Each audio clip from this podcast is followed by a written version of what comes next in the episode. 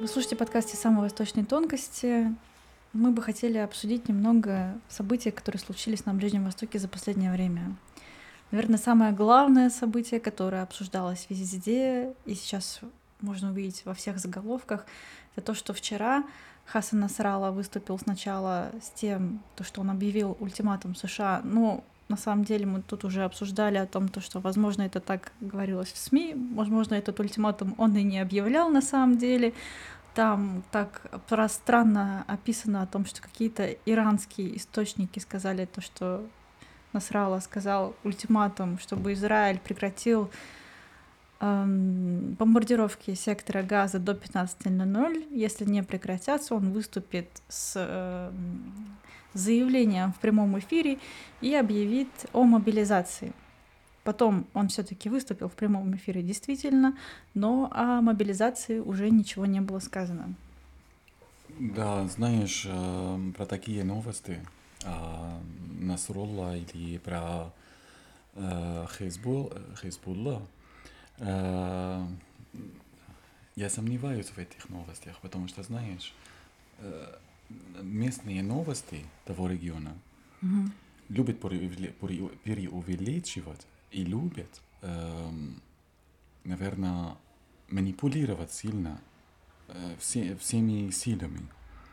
Мы видели, например, лжи, когда говорили про больницу, что типа 1000 человек умер, но в конце концов показали тела только 20 людей, или 30 там, сколько людей. Сказали для начала, что разрушили храм, старый храм, которому 1500 лет или больше. Появилось, что это тоже ложь. Они использовали все эти новости, чтобы двинуть эмоции и ощущения других людей и других народов на свою сторону. То есть манипулируют. А вы знаешь, у меня сейчас пришла такая мысль. Я тоже сейчас думаю, что про эту новость, а не о Хезболле. Раз он такое не сказал, я не знаю, я не смотрел на их официальном сайте, сказал ли он такое до его разговора. Если я не могу верить в такие новости, если я не смотрел это именно на их сайте и видел это на их сайте, потому что могут врать о нем. Поэтому не верю этим новостям. И знаю, да, я видела просто очень много, это все цитировалось именно в англоязычных ресурсах. И у меня сейчас такая пришла мысль, что, а может быть, это все было специально? Ну, то есть, на самом деле, это так немного портит все-таки имидж Хезболлы. То есть, изначально как будто преподносится, что вот мы уже готовы вступить в войну с Израилем. Сейчас мы им покажем этому сионистскому образованию, да? А в итоге на деле он выступает в прямом эфире, и ничего не происходит. То есть он просто говорит то, что как бы все ожидали. Израиль плохой, США плохие, Хамас хороший. Хамас должен победить. Согласен, что это может быть, да, удар по его репутации. Может быть, я поддерживаю. Но смотри, по логике, по реальности региона, невозможно, что Хезболла пойдет на эту войну. Это нелогично, это невозможно. Давай разберемся немножко в этом регионе. С 70-х годов у нас Иран стала таким государством, который объявил ненависть и какой-то чуванизм против многих народов и против меньшинств этого региона. И смотри, был договор между Ираном и Сирией о том, что любое нападение на Иран – это прямое нападение на Сирию. И любое нападение на Сирию считается прямым нападением на Иран. Что это означает? То есть здесь типа договор похож на договор НАТО между странами НАТО. Да, то есть нападание на одного, это значит нападание на всех, и все должны реагировать. Здесь Сирия и Иран вступили и сделали такой договор, похожий договор между ними. На самом деле и Саддам Хусейн хотел присоединиться к этому договору, потому что между Ираном и Сирией стоит Ирак. Да. И Ирак хотел приступить к этому, и поэтому одна из причин, о которых не говорят, почему Штаты напали на Ирак, это чтобы остановить этот договор, чтобы Ирак не включался в этот договор между Сирией и Ираном. Поэтому Штаты стояли в середине между Ираном и Сирией и сказали «до свидос». Mm-hmm. И для чего это нужно Ирану? Если Иран получит вот атомный удар из Штат, mm-hmm. или если Штаты нападают на Иран, то Сирия освобождает все свои ракеты, которые она получила из Ирана, mm-hmm. против Израиля, на территорию Израиля, на Тель-Авив. И они это попробовали в 2006 году, они попробовали, и это навредило Израилю. Uh-huh. То есть нападение, которое сделал Хезболла, несмотря на то, что он проиграл большую территорию, где-то около 30 километров на всех границах, uh-huh. но по-любому он повредил народу там. То есть народ избежал от его ракет. И... Ты сейчас говоришь про Сирию, Хезболла, Ливан? Хезболла, Ливан, да, но потому что они связаны, потому что позже Хезболла присоединился к этому договору. Uh-huh. И сейчас скажу тебе, почему говорю тоже, почему здесь Хезболла очень связан с этим договором. Сирия должна была быть такая защитная линия для Ирана. Uh-huh. И после этой войны в Сирии, после этих гражданских войн и войн против терроризма в Сирии, Сирия не может приступить к войне против какого-либо государства еще. Uh-huh. То есть Сирия сегодня на самом деле не имеет этой силы. Нет у нее этой силы. И нет у нее этой возможности, чтобы нападать на Израиль. В итоге Иран потерял свою защиту. Свою uh-huh. защитную линию он потерял. Поэтому он в опасности. А его люди или остальные стороны, которые поддерживают Иран, такие как хуситы в Йемене, шииты в Ираке, Хезболла в Ливане. Правда, Сирия на границах Израиля и также Хезболла на границах Израиля. И у Хезболла сегодня большая армия, тренирована уже более 10 лет на территории Сирии и Ирака и распространена по всем этим территориям, и в Ираке, и в Сирии, и в Ливане. И у них есть ракеты достаточно много. Uh-huh. Хватает, чтобы нападать на Израиль больше, чем Хамас. Но если сейчас Израиль приступит к этой войне, будет уничтожен.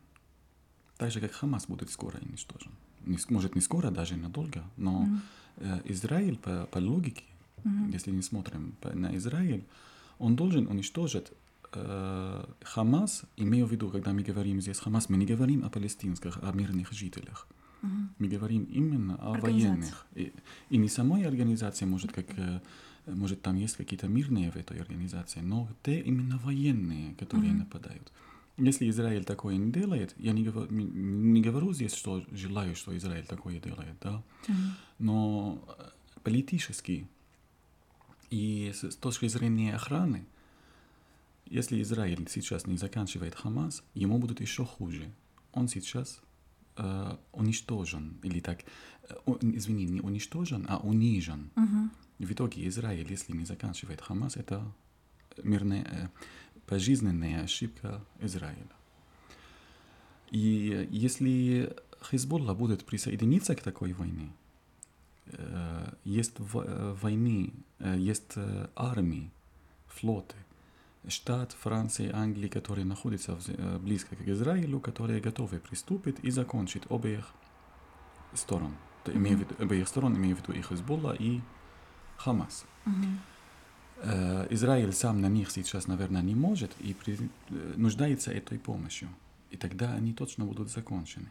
И это что означает? Если Хезболла приступит к войне, это значит, Иран потерял свою защитную линию последнюю. Uh-huh. И это невозможно. Uh-huh. И поэтому 100% это было очевидно. И даже написал раньше, что Хезболла не будет опубликовать полную масштабную войну. Он точно и 100% не опубликует. и не будет. Он может провоцировать немножко, чтобы сказать, что да, я присоединился. Ради просто ситуации в СМИ в том регионе, но не больше. Он не может приступить к этому, к полной войне. Одновременно Израиль тоже не может. Не может быть первым, кто нападает на Хезболла. Почему? Если Израиль нападает на Хезболла первым, во-первых, не забудь еще раз, что они 10-13 лет уже тренируются в Сирии. То есть они, как военные, уже готовы. Да. И они, наверное, уже более опытные, чем израильтяне, да, или солдаты в Израиле. Если Израиль нападает, не забудь, что Аль-Джазира и другие все приложат усилия на гуманитарную ситуацию, которая происходит в Ливане и, и в Палестине. Они не показывают, как дети и люди страдают в Израиле, например, а показывают только, где там страдают. И в итоге это будет большой ущерб, большой удар в репутации и в репутации и в выборах для Байдена и для демократов. И поэтому они точно не поддерживают её. Я имею в виду, американцы не могут сейчас в это время поддерживать войну против Хезболла, которую начинает Израиль. Поэтому война побольше в этом регионе не будет. Скоро не будет, никто к этому не готов. Мы знаем, что Иордания и Египет, они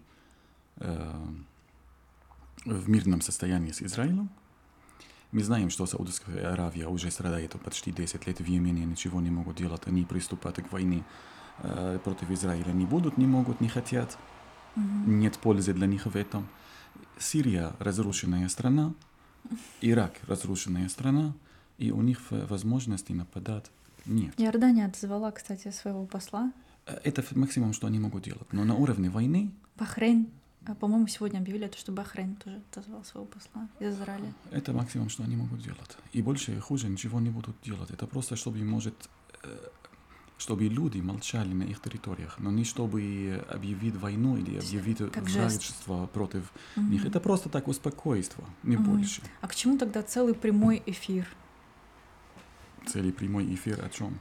Ну, то, что Насралла решила сделать целый прямой эфир и всем рассказать о том, какой Израиль плохой. По-моему, и так всем понятна его позиция. Разве мог он сказать то, что Израиль такой хороший? Он имеет право самообороны, чтобы освободить заложников. Но вот это, если бы он сказал, это было бы сенсацией. А вот то, что он сказал, это же не было сенсацией. Для чего тогда?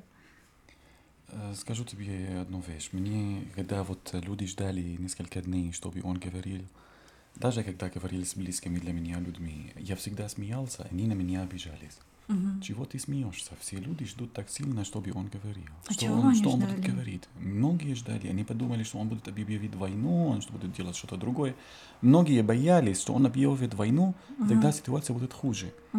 На Ближнем Востоке. Не только, может, в Израиле, в Ливане, в Сирии, но во всем Ближнем Востоке. Кто-то боялся, кто-то нуждался, но это было очень смешно. Это невозможно было ожидать, что-либо меняется в этой ситуации. Во-первых, Иран не потеряет свою защитную линию. Никоим образом. Это суицид для Ирана. И поэтому ничего не будет. Это очевидно.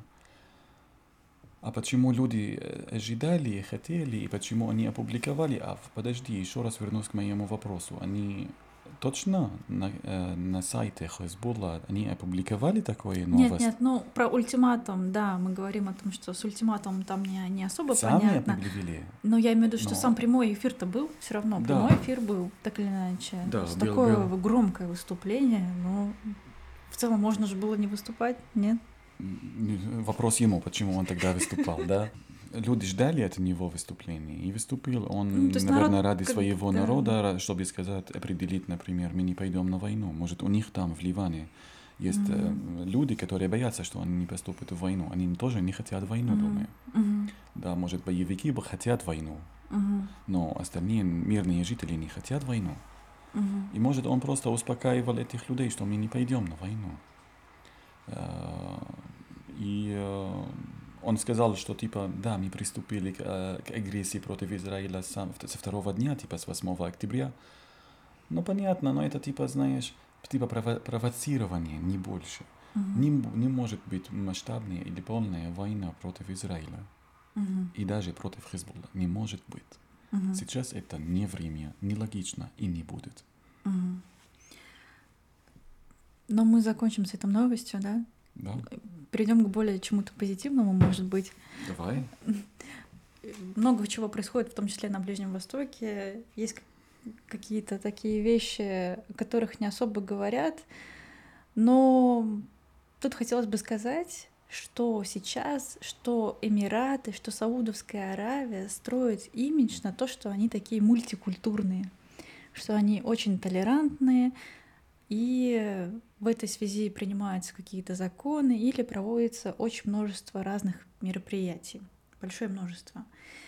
Последняя такая инициатива была озвучена еще ранее Саудовской Аравией, то, что королевство захотело провести, как и Катар, футбольный матч FIFA, мировой кубок на своей территории. Они хотели его сначала провести в 2030 году, а теперь объявили о своем намерении его провести в 2034 году. Ты не веришь, я так понимаю, ты не особо веришь в то, что они такие супертолерантные. Они и доказали, что они не супертолерантные. Я надеюсь, что они меняются. Вот, видимо, у их принца, у их монаха, хотя хочет он, видимо, менять много чего в стране. Mm-hmm. Но и другие не все хотят. Питается очень сильно, но народ хочет. Mm-hmm. По-моему, хочет. Но может быть, это, кстати, меняется... Нет? В связи с тем, что у них очень много иностранцев проживает на их территории, что в Арабских Эмиратах, что в Саудовской Аравии. И все-таки ты, наверное, как-то думаешь, что это иностранное население, которое не придерживается ислама, которое исповедует в том числе другие религии, либо вообще не исповедует. Очень много туристов. Надеюсь, что они поменяются. Надеюсь, что это имеет влияние на них. Но они на самом деле, когда с иностранцами что-то, и когда сами с собой... что другое. Uh-huh. То есть они пытаются не показать, потом этот шовинизм не показывают. И не можем сказать, что все такие, да? Мы не можем такое сказать, вообще не можем. Но про Саудовскую Аравию в целом говорят, что она сейчас очень меняется. Очень сильно меняется. В последнее время стали даже принимать законы по одежде. У нас же всегда главный вопрос, как одевается женщина. Да, у них сейчас более освобождение идет. Надеюсь, идет, да, чтобы это была Швейцария, и чтобы у них были права, чтобы каждый человек смог иметь свои полные права и свою свободу на выбор одежды, если хочешь, выбор религии, выбор партии, выбор политики, на любой выбор. Поддерживаю, надеюсь, что это у них будет. Надеюсь, что увидим, что Саудовская Аравия, она не только развита по технологии или по зданиям и по архитектуре, но и еще по закону, и по образованию, и во всех сторонах жизни. Да, там то, что развиваются проекты по альтернативной энергетике. Там, кстати, в этой связи видела такую новость о том, что проекты по альтернативной энергетике развиваются в том числе сейчас в Ираке. И они устанавливают солнечные батареи, но проблема в том, что эти солнечные батареи нужно мыть от песка. Они же запыляются, соответственно, ты получаешь мало солнца. Но в Ираке огромная проблема с водой при этом. В Саудовской Аравии тоже проблемы с водой, но они там тоже как-то это все решают, что-то думают. На самом деле так... Есть деньги, которые помогают решать какие-то проблемы. Но насколько они могут решать эту проблему, я не знаю. Но смотри, Марокко, например, они уже на высоком уровне достижения этих проектов. Но они провали. Они уже строены, эти проекты, и достаточно очень большие, если ты увидишь фото, огромные, невозможно описывать, насколько они огромные, чтобы они помогли государству Марокко. Чем-то помогли, однословно помогли чем-то, но на самом деле проект провал. То есть они хотели его еще развивать больше и строить еще столько же, но, насколько я помню, это провал, это не продолжал. Надеюсь, что у них получится и в Саудовской Аравии, и в Катаре, и в Ираке. Надеюсь, получится, и тогда будет меньше нефти или другое. Ничего против них, знаешь, не умею, хотят жить лучше. Надеюсь, что они смогут жить лучше. И, надеюсь, примут к себе беженцев с Палестины, из других стран, а то они страдают под Израилем и под Хамасом. И насчет, ты знаешь, FIFA и другое. Mm-hmm. Почему Катар, такая маленькая страна, получила, а они не получили. Mm-hmm. Поэтому они чувствуют, что это нехорошо. А, ты думаешь, что конкуренция такая? Думаешь, что это конкуренция, потому что раньше у них такой мечты не было. Да. Mm-hmm. Не знаю, кто еще сможет получить, могут ли они, не могут, это другой вопрос. Mm-hmm. Ну вот еще одна новость по поводу изменений в Арабских Эмиратах. Это то, что там разрешили суррогатное материнство для как раз иностранцев и еще даже неженатых. Если вы не мусульманин, не мусульманская пара, вы не женаты, но теперь вы можете иметь в Объединенных Арабских Эмиратах детей за счет суррогатного материнства. Я думаю, это в том числе связано то, что за последнее время очень много прибыло иностранцев в Арабские Эмираты. Сколько людей живут в Эмиратах? По-моему, 9 миллионов или 10 миллионов. Из них 1 миллион эмиратцев, а остальные все иностранцы. Не только сейчас, а более 20 лет, наверное. Угу. Только сейчас появился такой мелкий закон, который дает право людям или женщинам. Ну хорошо, надеюсь, будет больше права для женщин, для мужчин. Насколько это толерантно, или если они делают пропаганду, что это доказательство движения в сторону толерантства, то это приветствуется, конечно, но мы ждем более толерантства, чтобы было у них больше еще свобода и больше права. В регионе. Ну, на самом деле это очень важно, то есть это не просто в том числе какой-то крик души, вот я хочу там суррогатную матерь, да, это же в том числе касается того, то, что ты можешь заморозить свои клетки для того, чтобы продолжить род. А почему это важно? Например, вот часто бывает так, что люди заболевают раком, да, когда ты проходишь химиотерапию, ты можешь предварительно, потому что потом у тебя будут последствия по здоровью, и насколько ты сможешь потом иметь детей. В том числе стоит вопрос, да. Соответственно, некоторые люди перед тем, как проходить химиотерапию, они замораживают свои клетки потом, чтобы все-таки ты мог иметь каких-то детей в будущем, даже если ты прошел химиотерапию. Так, и у нас еще из Эмиратов новости. У нас Эмираты прям вообще центр мира, не только Палестина. То, что там сейчас проходит большое культурное мероприятие с 11 по 12 сентября. Это книжная ярмарка, куда съезжается... Ой, мы же в ноябре. Да, с 1 по 12 ноября, прошу прощения, я еще живу в прошлом. Проходит большая книжная ярмарка, куда приезжает весь бомонд, не только из арабского мира, и прям улыбается тут. Не только из арабского мира, но еще из Индии, из Кореи, кстати.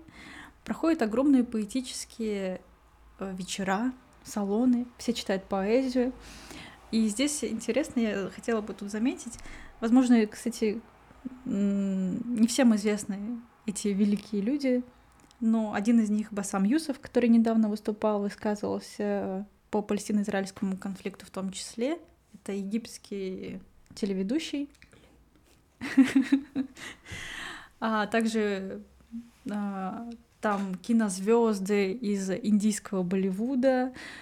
Но вот что касается поэтических вечеров, я тут хотела просто рассказать, что я недавно видела статистику, проводились соцопросы в арабских странах по тому, кем хотят стать молодые люди. И если посмотреть все вот эти арабские страны, то очень много молодых людей сказали свое мнение о том, что они хотят стать писателем либо поэтом. Успехов им. Конечно, в арабских странах, или, так мы скажем, на Ближнем Востоке и на Северной Африке большинство людей не имеет читать, не знают буквы. Uh-huh. То есть, если у них есть такие мечты, хорошо, чтобы они продолжали и достигли, и тогда уровень образования в этом регионе будет лучше, и... Это хорошо. Более драматично на это смотришь. Я хотела сказать о том, как прекрасна поэзия, и о том, как в арабских странах ценят поэзию. Все-таки у нас тут не так принято читать стихи, а в арабских странах все-таки любят поэзию до сих пор, и проводятся целые конкурсы по чтению поэзии. На самом деле у них даже бабушки, которые не знают ни писать, ни читать, но они знают столько стихов. Да. Очень много, и знают их хорошо, правильно, и букву в букву. Угу. И, конечно, Эмираты последние долгое время, не только последнее время, они часто стараются показать культурную часть в стране, культурную часть разных народов, разных стран, именно у себя на своей территории. Mm-hmm. И это очень красиво, знаешь, когда одна страна показывает и приветствует много культур, разных культур, опубликует их, показывает их. Такая сфера очень красивая, очень хорошая. Можно даже поехать туда и посмотреть. Как раз сейчас у них погода очень хорошая. Mm-hmm. И поэтому, конечно, да, Шарджа — безумно красивый город. Там, где проходит эта книжная ярмарка. Как раз в Шардже, где это все будет произойти. Mm-hmm. У них, по-моему, шейх этого города Шарджа, или шейх этой республики, так скажем, не знаю, как у них называется, но он поддерживает образование, поддерживает ученым, приветствует их очень сильно, и поддержка у него очень большая, он достаточно много тратит на них и готов тратить на то, чтобы это было больше, и поэтому даже в Шардже это больше, чем в Дубае, например. То есть они поддерживают таким сторонам науки или литературы и другое, и поэтому это очень хорошо. И даже если смотришь на университеты Эмиратов, то в этом городе преподаватели зарабатывают больше, чем даже в самом Абу-Даби или в самом Дубае. А ты между в Шардже больше зарабатывают? Да. Да. Хотя уровень жизни меньше, но они зарабатывают больше, чем в Дубае или в Абу-Даби, потому что, вот еще раз, вот руководитель этого региона или правитель, который у них, он поддерживает науки, поддерживает образование, поддерживает литературу, и поэтому он это хочет развивать больше и больше, и тратит на это много сил. Если в Дубае тратят много сил и много денег на архитектуру, на красоту, то Шарджа тратит на образование больше. Хотя регион сам Шарджа недоразвитый, так можно сказать, потому что там много иммигрантов, которые из Йемена, из Сирии, из Египта там именно живут. Поэтому он не такой развитый, как Дубай. И добавлю тебе, знаешь, на арамейском языке Дубай означает красота. А Шарджа значит свет или светный. И поэтому имя описывает на самом деле, что есть у них. То есть Дубай, видимо, давным-давно следили за красотой, и, видимо, до сих пор. А в Шардже они следят за свет, и поэтому следят за образованием. Может быть, и такое тоже. Но ум — это свет. Да. На этом мы завершаем осмотр всех событий на Ближнем Востоке. Спасибо всем, кто был с нами. Спасибо всем.